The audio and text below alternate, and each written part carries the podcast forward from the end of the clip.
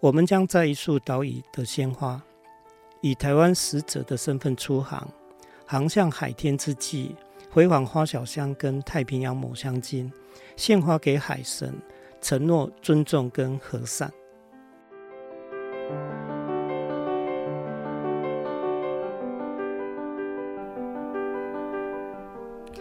新闻荧光笔帮您画新闻重点。Hello，大家好，我是 Nancy。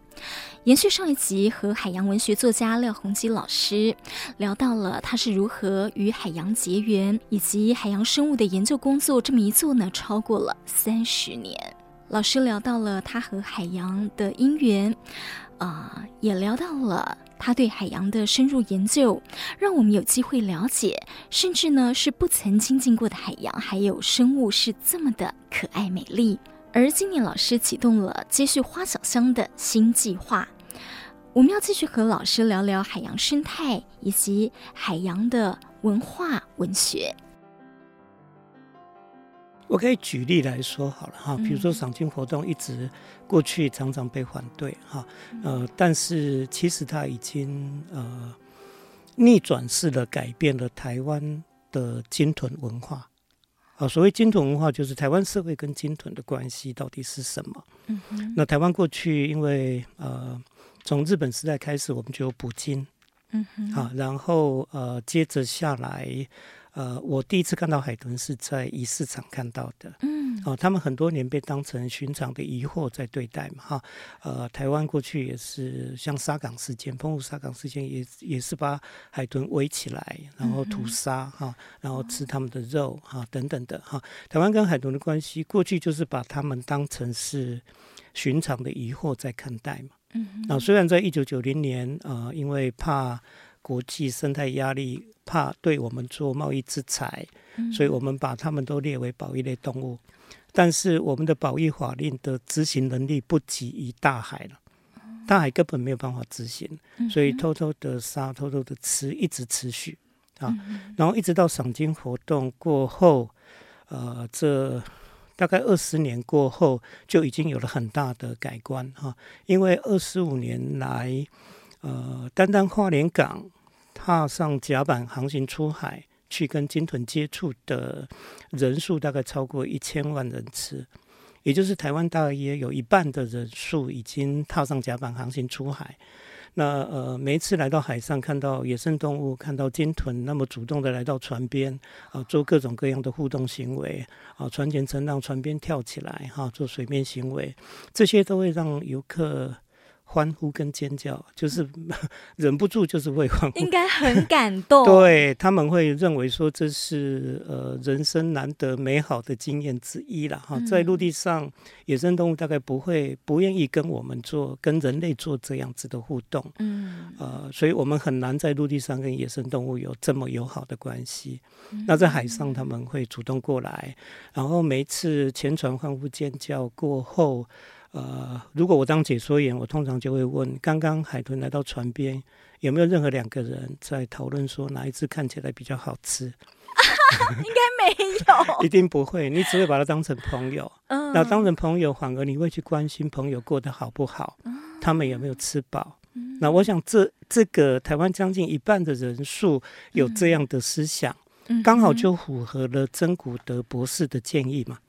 他就是主张保育不是呼口号，也不是隔岸呐喊，嗯，保育就是实际上你到现场去接触他们，因为接触才有机会更进一步的认识跟学习，也才有机会走到真正关怀的地步了。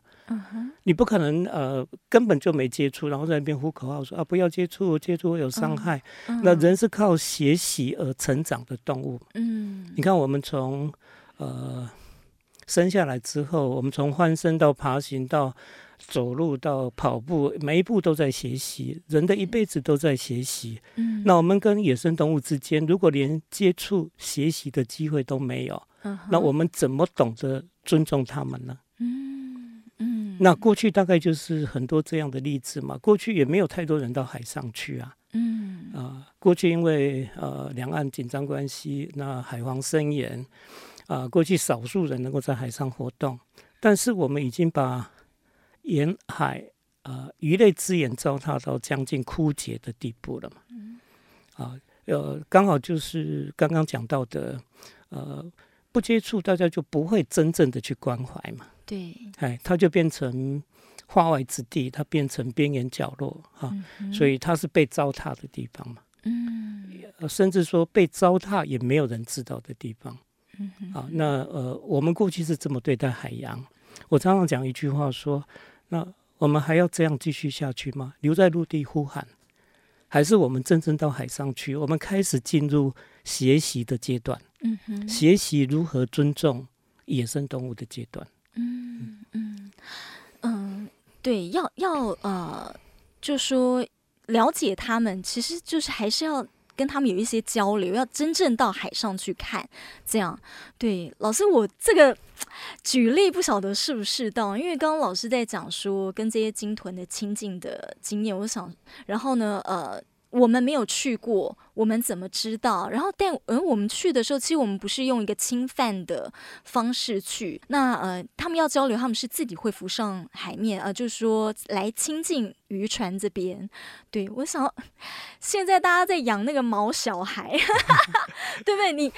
很多人在养毛小孩，所以呢，很多人跟呃猫啊、跟狗就知道说哦，怎么样亲近，然后他们的需求是什么，然后知道说怎么样可以来关爱他们。但因为我们比较没有机会跟海洋的生物去亲近，所以我们可能就跟他们有一段距离。呃，我想跟鲸豚接触，我们很大的三个原则，只要做到的话，哈，呃，我想是可以跟他们做朋友的。啊，第一个，我觉得就是我们不要拿着武器。啊，想要猎杀他们嘛？嗯，啊，拿着仪表也好，拿着什么金炮也好，我们就是呃，不要去呃猎杀，不是获得他们，要吃他们哈，啊嗯、把他们当成是猎物看待的话，这是第一个要点嘛。那赏金船或者我们做的海洋计划，呃，不会嘛，根本不会，我们我们交朋友都来不及，怎么可能拿着武器去对？对待他们，对付他们呢？所以第一项非常清楚是不可能的吧？嗯、那第二项，呃呃，学生态的大概都知道，不喂食，哦、啊，就是不要喂它吃东西，因为喂食有一点。不尊重，它是一个上对下的行为哈、哦啊。呃，比如说我去拜访你，然后说啊，我喂你吃东西哈、啊，敲了门，你门打开，我就嘴巴张开喂你吃东西。那这个就是一个上对下的行为。嗯、那另外，因为喂食会呃养成他们索食的习惯了，会让他们失去自己找食物哈、啊，会会变成一种依赖。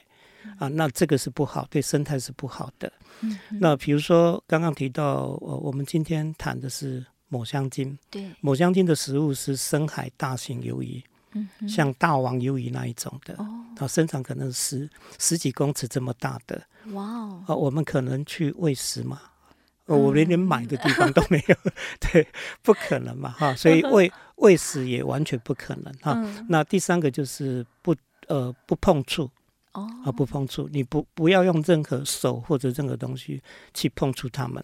所以，我们做呃抹香鲸计划的时候，呃，我个人并不主张用任何的细标了，嗯、就是它在它们身上系发报器啊，哦、然后用用用电子产品追踪他们啊。嗯、我我个人是不赞成，是完全不赞成。包括陆地上的动物，我也不是太赞成啊，嗯、因为你要把这个标。把一个发报器系在他们身上，第一个你要把它抓起来，嗯，你要把他们麻醉啊。那鲸豚都是社会性很强的动物，都是一个家族一个家族生活在一起。嗯，那你把其中的一只这样的对待，它已经离开它的家族了啊。然后你再换回去的话，它可能找不到家人。嗯，啊，对，对他们都是非常大的伤害。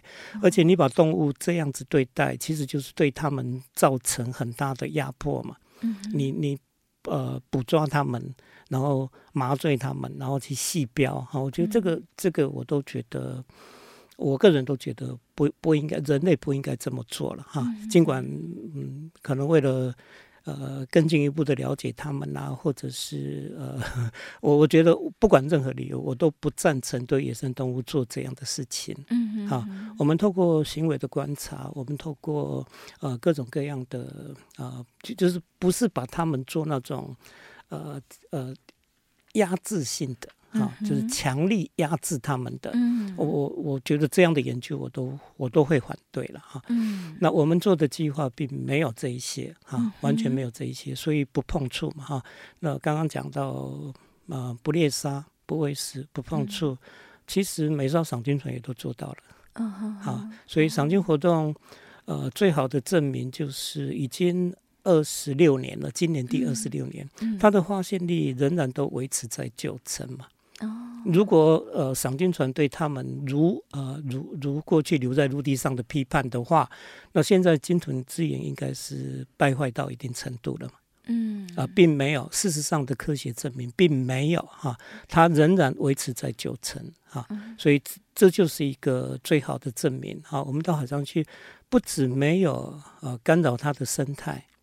啊，并且还翻转了台湾啊金屯文化，嗯啊，比如说呃这句话如果在二三十年前讲的话啊，呃不觉得奇怪。比如说啊，晚餐我们吃海豚肉好吗？那那在呃三十年前，在台湾社会可能是一一句非常很自然、哎很自然的话。那现在在讲的话，年轻这一代已经呃你怎么这样讲啊？怎么可以这样讲？对啊，他们怎么可能用来吃哈？嗯啊，像这个进步。呃，比日本还要快，因为日本的超市，当然他们有有鲸豚饮食文化这个部分了哈。那呃，台湾社会这个部分进步的比日本还要快，嗯哼，啊，那就是呃，曾古德博士讲的嘛，接触这是一个最最最快的保育意识的养成。嗯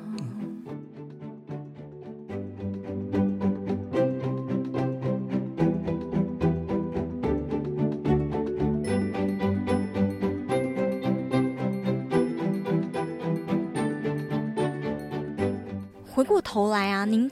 一开始哦，帮我们在片头朗读的那一段，您去提到说呢，呃，你们呃就说回访这个花小香的这个行程，这不是一般两个小时的赏金航程，然后所以呢，嗯、呃，您不免会担心说，对于船上没有太多航海经验的朋友啊，他们是不是可以耐得住这样子漫长的航程中，呃，就是哭后的寂寥这样子？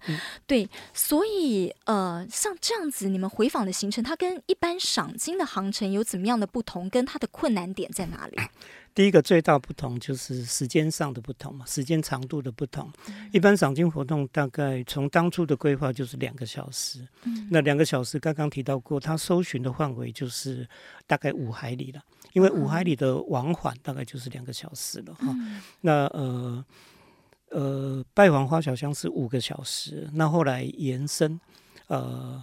现在今年开始执行的称为拜访太平洋某香鲸派计划啊，那这个计划呃，今年二月开始执行。那之前的呃这个回访花小香计划就是这个计划的前身了。哦，哦，这个计划的试办，现在有点像二点零了。今年就是二点零，呃，就是说呃有了。呃，这个回访花小箱计划啊，当成试办啊，就是说，但到底我们的猜想是真的吗？真的，真的他们有固定的数量在这里来来去去吗？那过去只是呃凭着发现的点来串成我们的猜想，但是我们并没有证实。那贸然就去做一个这么大的计划啊，也许它是空的也说不定，也许不可能会有这样的结果也说不定。所以我们就先呃试办了回访花小巷，好，用五个小时的航班，呃，会规划五个小时，有别于一般赏金活动的两个小时，因为五个小时可以让赏金船或者说呃调查工作船它搜寻的范围啊，因为时间长，所以它可以搜寻到十二海里。哦，啊，这没有问题哈。呃，特别重点是搜寻五海里到十二海里之间的过去未曾搜寻的海域嘛。嗯哼，那过去呃，从二零二零年开始啊，呃，就是回访花小香计划做了两年多吧。两年当然都是很零星的，可能一个月只有一个航班。嗯，那刚刚开始推出的时候，也想说让有兴趣的朋友也许可以报名参加。啊，那也顺便就是支持这个计划的意思哈。那当初我们讨论过程，很多朋友都还觉得说不可能了，两个小时对我们很少航海经验的台湾啊社会来讲，哦，他们会觉得两个小时晕船都受不了了，五个小时怎么可能会去报报名这一种啊，让自己呃陷入五个小时都在晕船呕吐，那那是一个非常非常痛苦的事情。但是没有想到一推出就发现连续好几个航班都爆满。嗯，就很快就满了哈。那当然要扣除我们的工作人员啦。我们有个呃基本的工作人员，因为我们要做记录，做 GPS 的记录，做海啸收音的记录等等等等这一些记录哈。所以这一些 这些就占了一定的名额啊。所以来报名参加的都是算赞助跟支持的性质了哈。那理论上来说，就是时间多，搜寻的范围广，发现率就会高。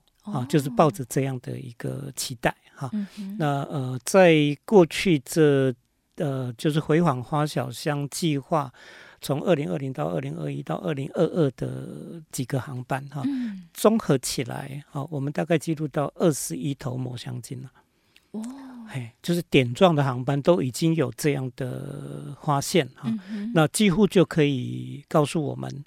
这个计划是可行的，嗯嗯，啊，已已经有了前面回往花小香计划的结果，啊，所以后面就支持的今年三月开始的拜访太平洋某香鲸派计划。嗯，嗯老师，您说，嗯、呃，你们都是透过行为的观察记录，然后或者是拍照拍他那个鱼尾的那个。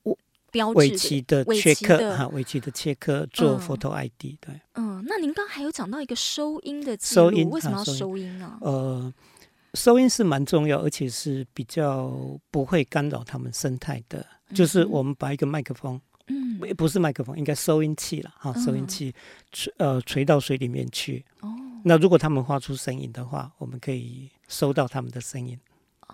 好，那这个声音是专门对鲸豚做研究是很有用的，嗯、因为从呃每一个家族啊都有他们特殊的发音，嗯，哎，那如果我们把这个呃，比如说，假如我们这三年来啊收录了不少抹香鲸的声音哈，啊嗯、那根据国际上的一个呃一个一个概略性的分析，就是说西太平洋。啊，应该会有七个抹香鲸家族。嗯哼，啊，那他们呃鲸豚专家，所以会说有七个抹香鲸家族，呃，一定有他们的根据了啊，并不是胡乱提一个七哈。啊嗯、那一定是他们可能在哪里发现啊，或者有收音，或者等等的。那如果我们的收音成果不错的话，真的就可以一次啊拿去跟国际上做声音的比对。哦，那也许就啊啊也。帮国际上证实的这件事情啊，在台湾东部是属于这七大家族的哪几个家族啊？比如说了哈，所以收音是个呃，也也算是鲸豚研究呃干扰最少的一种啊一种方法。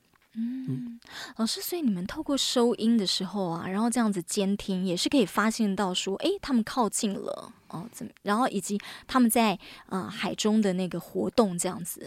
呃，我们遇到的鲸豚不止抹香鲸了哈，因为在台湾海域将近有三十种，花莲海域大概已经到二十种左右了哈。那我们遇到如果状况允许的话，就是他们在船边啊、呃、有一定的距离，那这个才适合收音了。那我们在这个这个阶段就会把这个水下收音机啊、呃、垂在船边。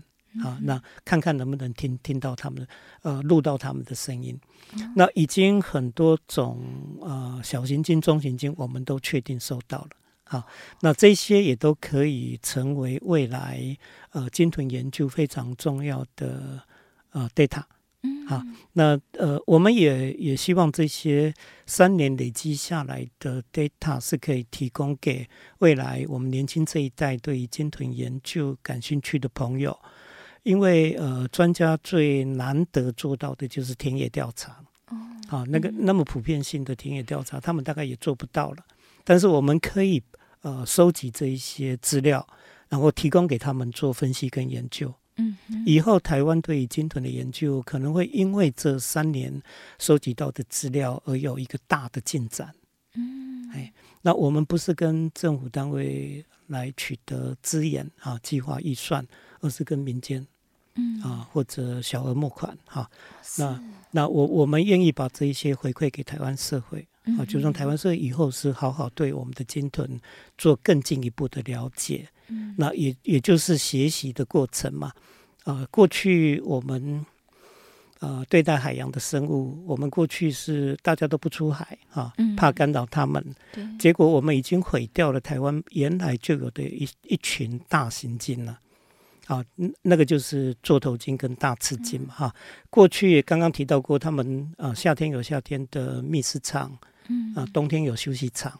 那台湾恒春半岛过去曾经被选择为他们冬天的休息场。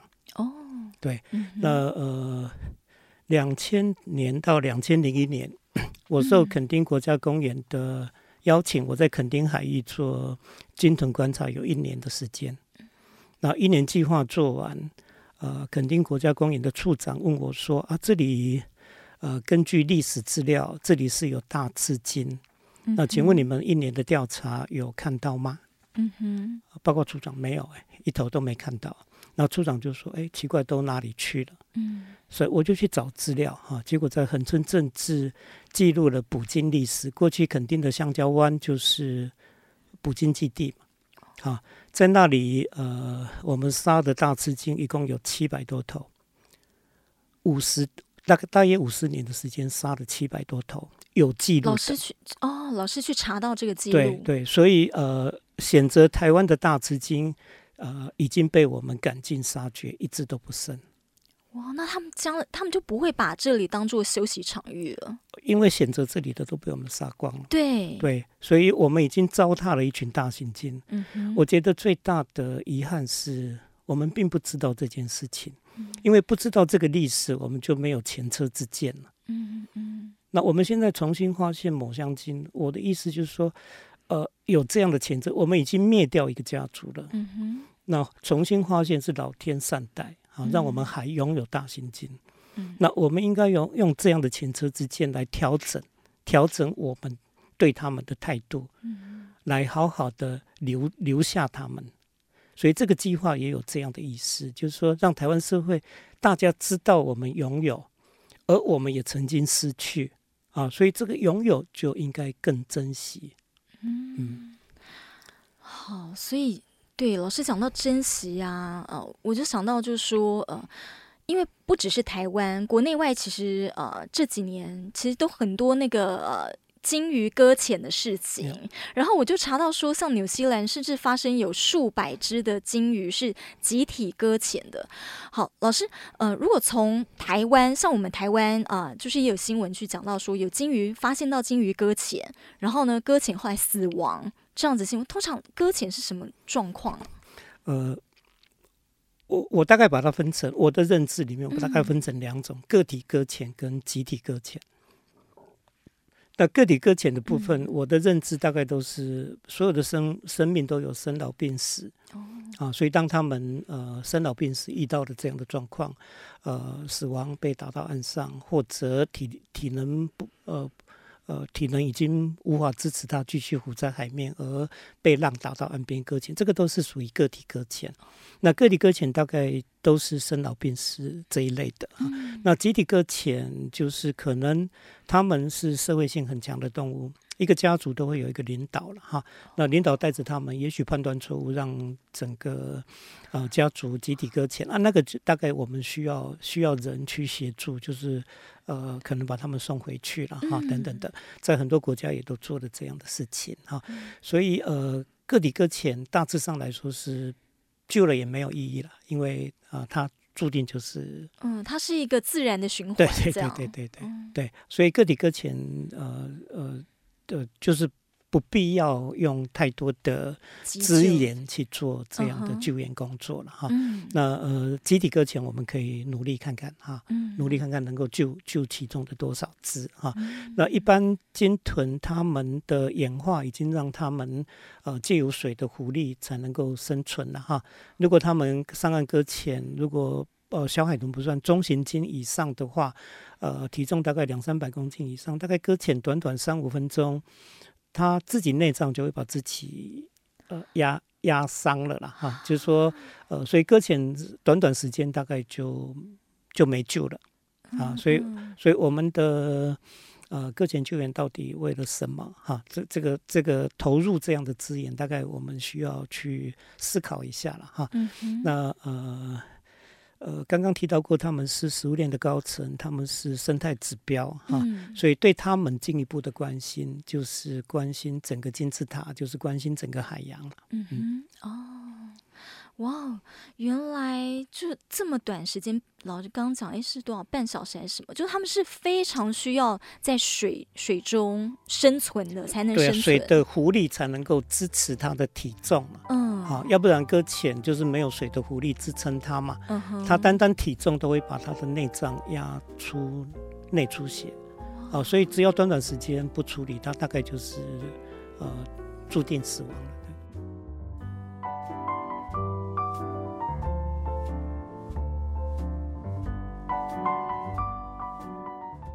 老师，环保一直在讲那个海洋垃圾的问题，嗯、然后之前我也看到像是啊、呃、有在西班牙出现，就说有鲸鱼被那个渔网给困住了，然后后来呢，他们就是有呃救援人员下水去把那个渔网破解掉，让鲸鱼自由。这样海洋垃圾这个东西，呃，其实对呃鲸鱼啦、鲸豚其实也是。很大的威胁，我想是不只是鲸豚，对所有的海洋生物都一样啊。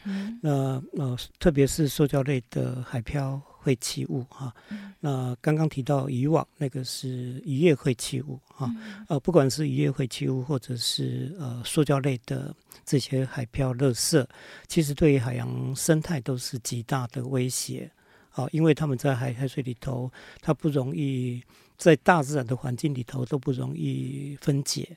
嗯啊，所以它只会碎裂啊，碎裂越来越小，越来越小。像微粒塑胶已经非常清楚的在，包括小型鱼类身上都有，包括到北极、南极也都有了。对那也也也就是我们是否该呃提醒自己，人类提醒自己，我们为了方便而使用了太多这种不当的包装，对，呃，或者是呃没有重复使用这一些啊、呃、塑胶类的。容器啊，而而而造成海洋那一片世界这么多生命的危害啊，那我们是否应该检讨自己了？嗯，好，那我觉得到海上去，你把他们当成朋友，你就会认知到说啊，我们应该毒害自己，而不是伤害他们。嗯，啊，就是我们呃，因为我们造的孽啊，那我们应该自己承受，而不是让海洋生物去承受。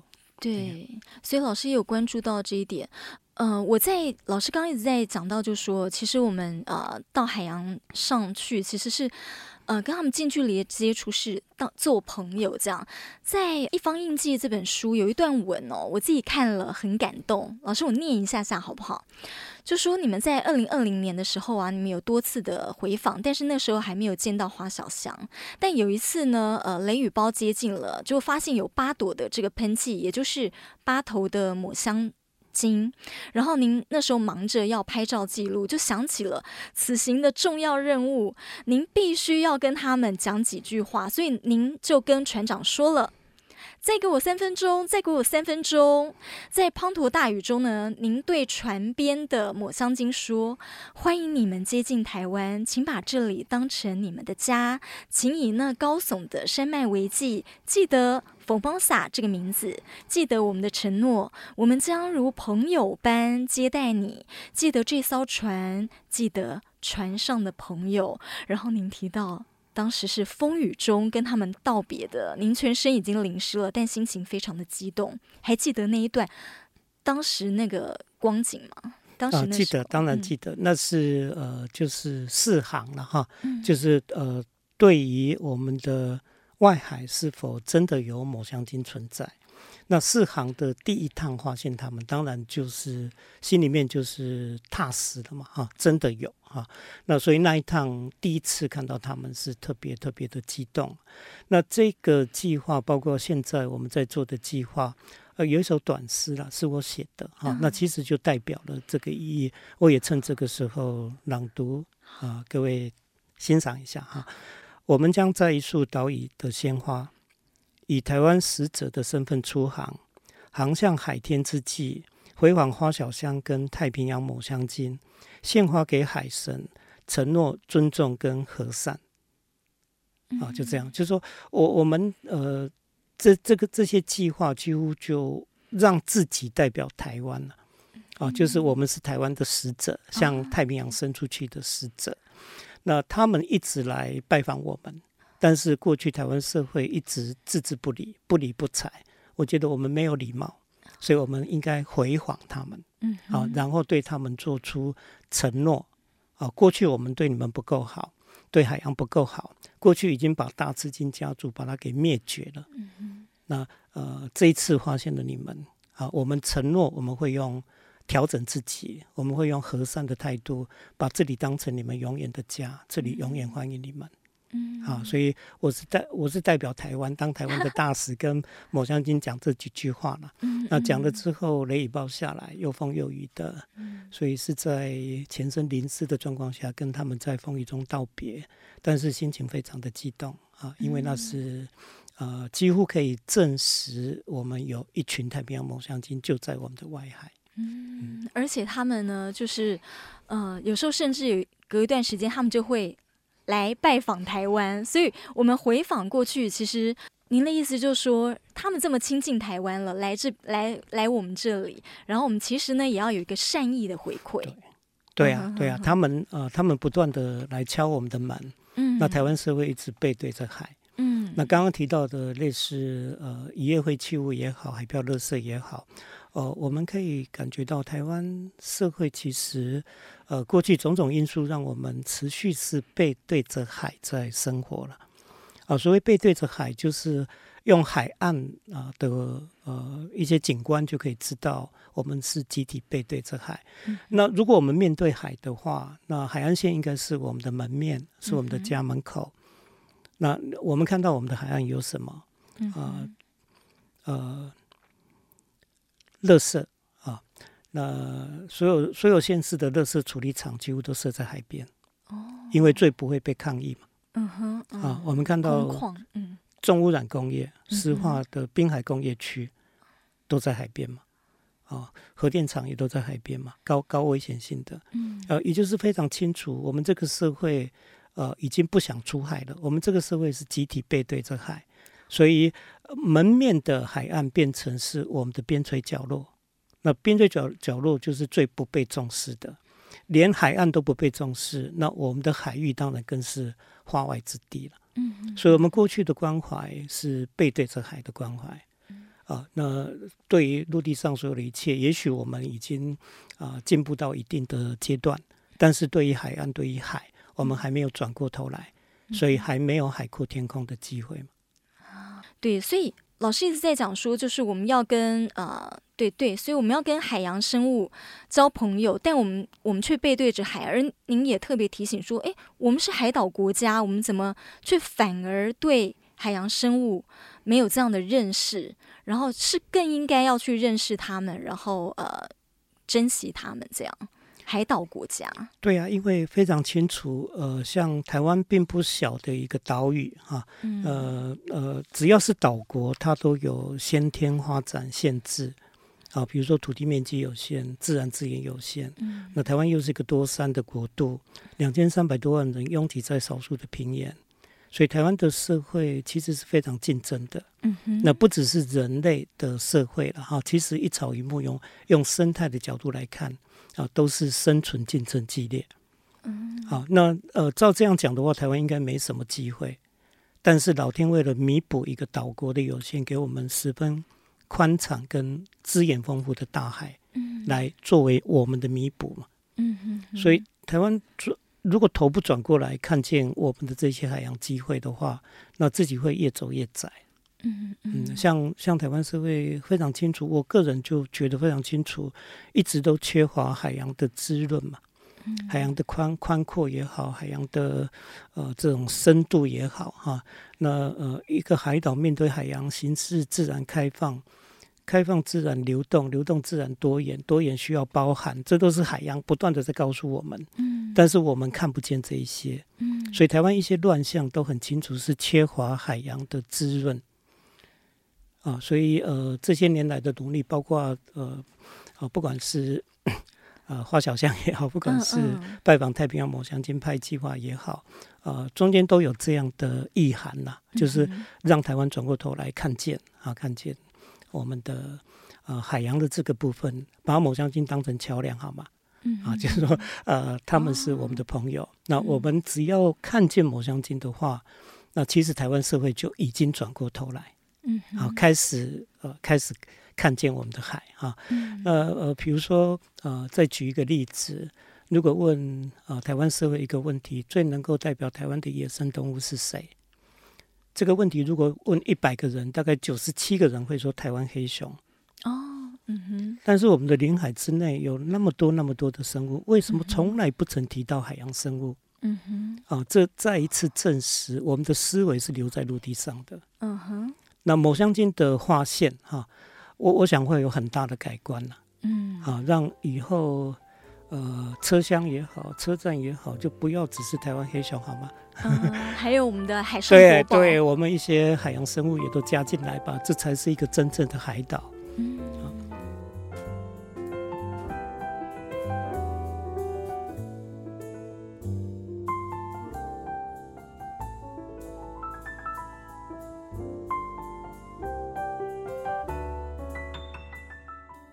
所以，老师，你们都是在啊、呃，像比方说您刚刚讲啊，夏天啊会去回访，或者是在海洋的这个状态是比较平稳的时候去回访的。所以，你们在海上的工作没有遇过任何什么危险的状况，对不对？呃，那个是回访花小香的计划都在夏天。嗯、那但是我们觉得应该全面性的，所以呃，接着的这个计划，今年开始的计划，嗯、我们是从二月，今年二月就开始了。嗯，好，就是把时间点延长到其他的季节，冬天呢？哎，也也许他们还在，也说不定呢。也许那个季节他们在，也说不定。所以，呃，包括呃，就是说，呃，季节的延长，哈，延长，就一年当中他们到底哪几个月份会在太平洋这一侧的海域啊？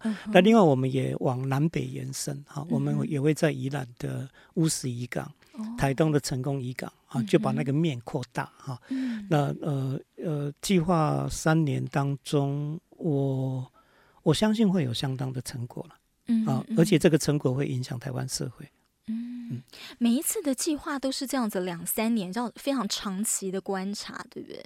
呃，不一定看计划的性质哈。嗯、我觉得像这么有代表性的，像抹香鲸，几乎就是台湾的海上国宝。嗯、那这样的发现哈，我觉得应该用更更扎实的记录啊，去记录他们。啊，更扎实的行为去记录他们哈，所以会会分布在不同的季节，那分布在南北不同的海域哈，来看看他们分布的范围哈。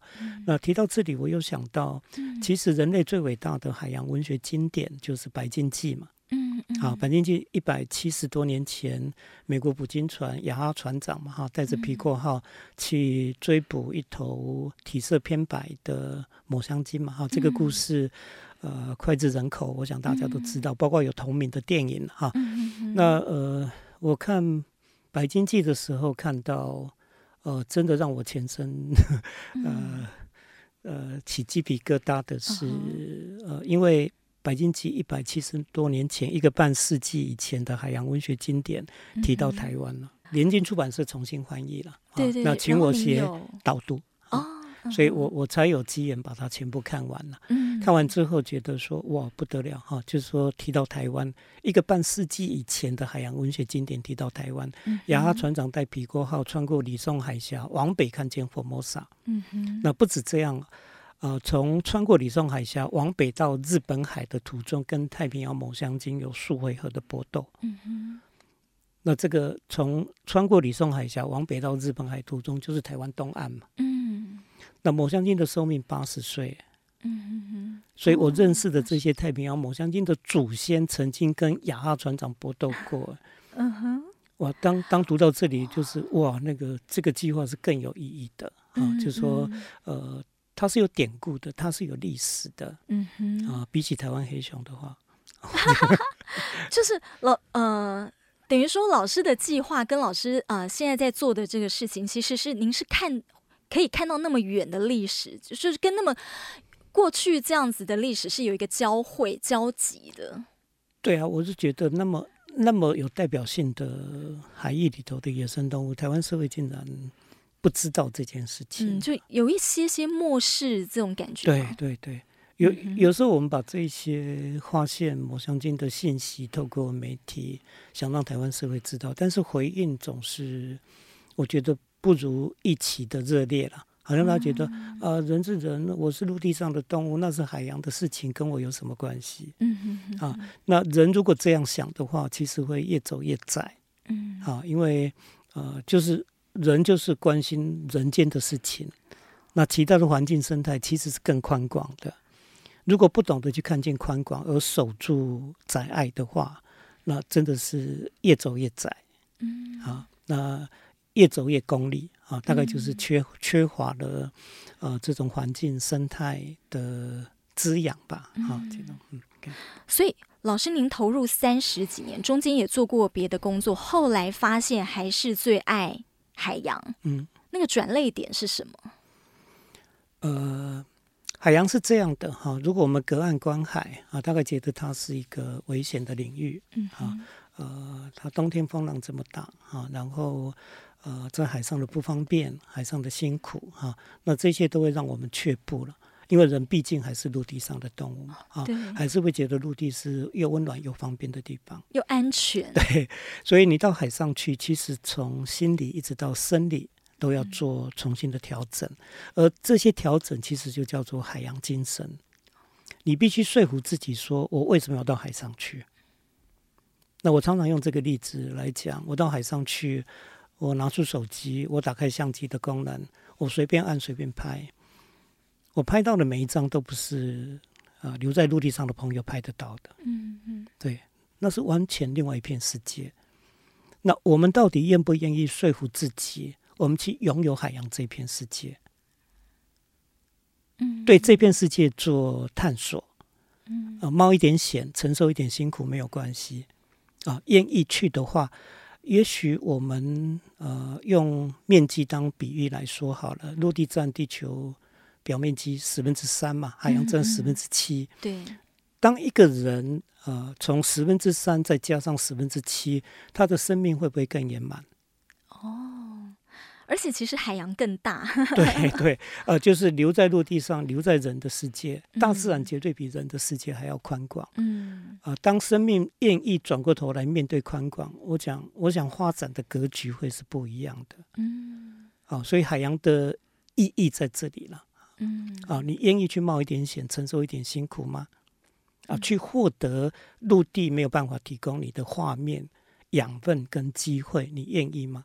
嗯嗯嗯。好，那我觉得我愿意啊，所以我会把海洋当成是我非常重要，这三十年来非常重要的生活领域。那也因为这样的选择，让我生命有了非常大改变的契机嘛。嗯嗯，嗯。哎，如果我不到海上去，我不是海洋文学作家，我当然不知道我现在在做什么。对，老师曾经提过说，您觉得您的文笔不够好，但是您却成了作家。对啊，我我我其实是呃。学生时代是最讨厌上作文课的，我并不是文艺青年啦，但是接触了海洋，我变成我有很多题材，啊，我有很多想要跟朋友分享的，啊，我会透过呃，透过文学的书写啊，来来让更多人了解啊，我们有这么丰富的海洋。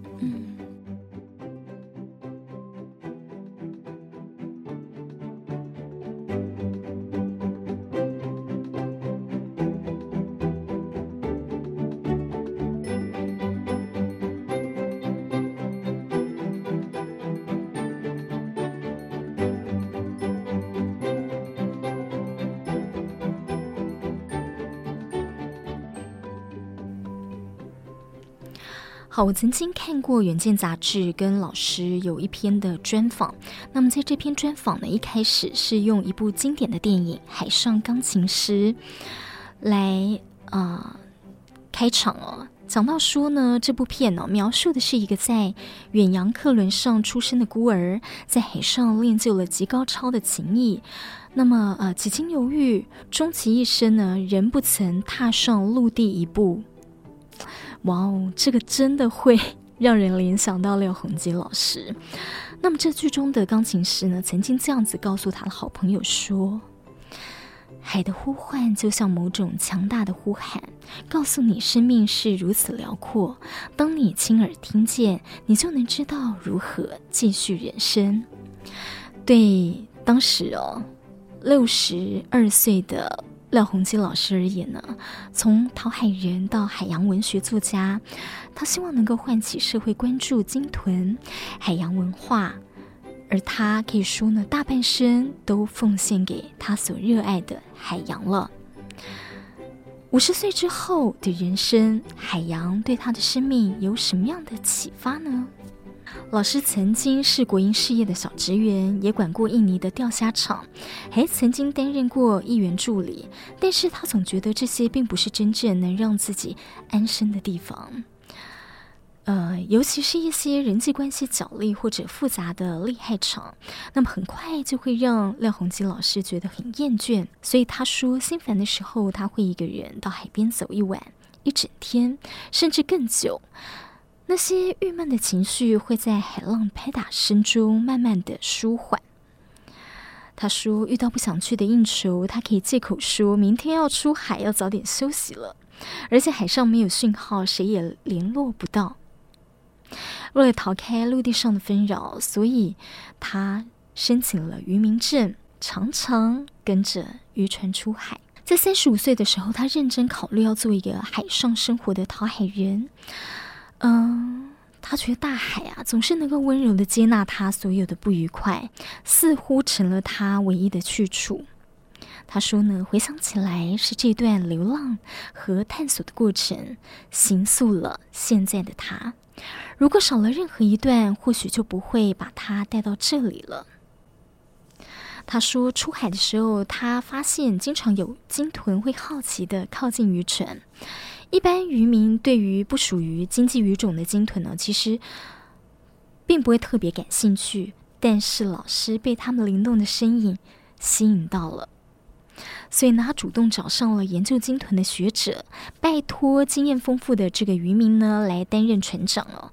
那么，呃，也开启了他第一次对台湾东部沿海的鲸豚生态有了初步的田野调查。从只有四个人的 Formosa 寻鲸小组，到后来成立了黑潮海洋基金会。老师始终认为，要爱护海洋，必须从认识和亲近开始。他说，这能够近距离感受到海洋生物的奥妙，而他认为这是一个潜移默化的过程。越多人认识，喜欢上这些迷人的海洋朋友，或许就会多一些人关心他们的生存环境。好，我在接触老师的时候呢，其实也感受到老师的心胸是非常的开宽广哦。那这次跟老师的约访，其实有点像是记者出去外访。本来呢，从这个东岸哦，他坐火车要到。南港车站，但是因为这次呢，跟我的约访，他除了提早一天，也特别坐到了台北车站，然后我们就在附近做约访。那呃，这一切等等呢，老师跟老师在交流，在促成这次的访谈呢，就是可以让我深刻感受到老师呢，对于圆满这次的专访，其实、呃，就是非常的真诚。那在跟老师交流访纲访题的时候，以及老实说，我对于海洋文学、海洋文化，平常是。不会特别涉猎的，但因为这次看了一方印记之后，看了老师的文章，其实是有被感动到。感对于老师和鲸豚做朋友，对于老师很珍惜能够近距离跟他们交流的每一次机会，这个让我很感动。那么我用这句话来做一个注解，就是老师说呢。如果要说海洋教给他什么，那应该是海洋的多变，还有它可以容纳一切的力量。和海洋相比，人的生命实在太渺小了。接触这么庞大的生命体，他说，人的心也自然会被撑大、拓宽。所以，三十多年过去了，老师从急于逃离一切，到现在坦然面对生命中的一切际遇，我觉得也像这次的约访，其实是啊、呃、很巧，然后很有缘分。好，心灵光笔，我们提供您更多的观点思考，下次见。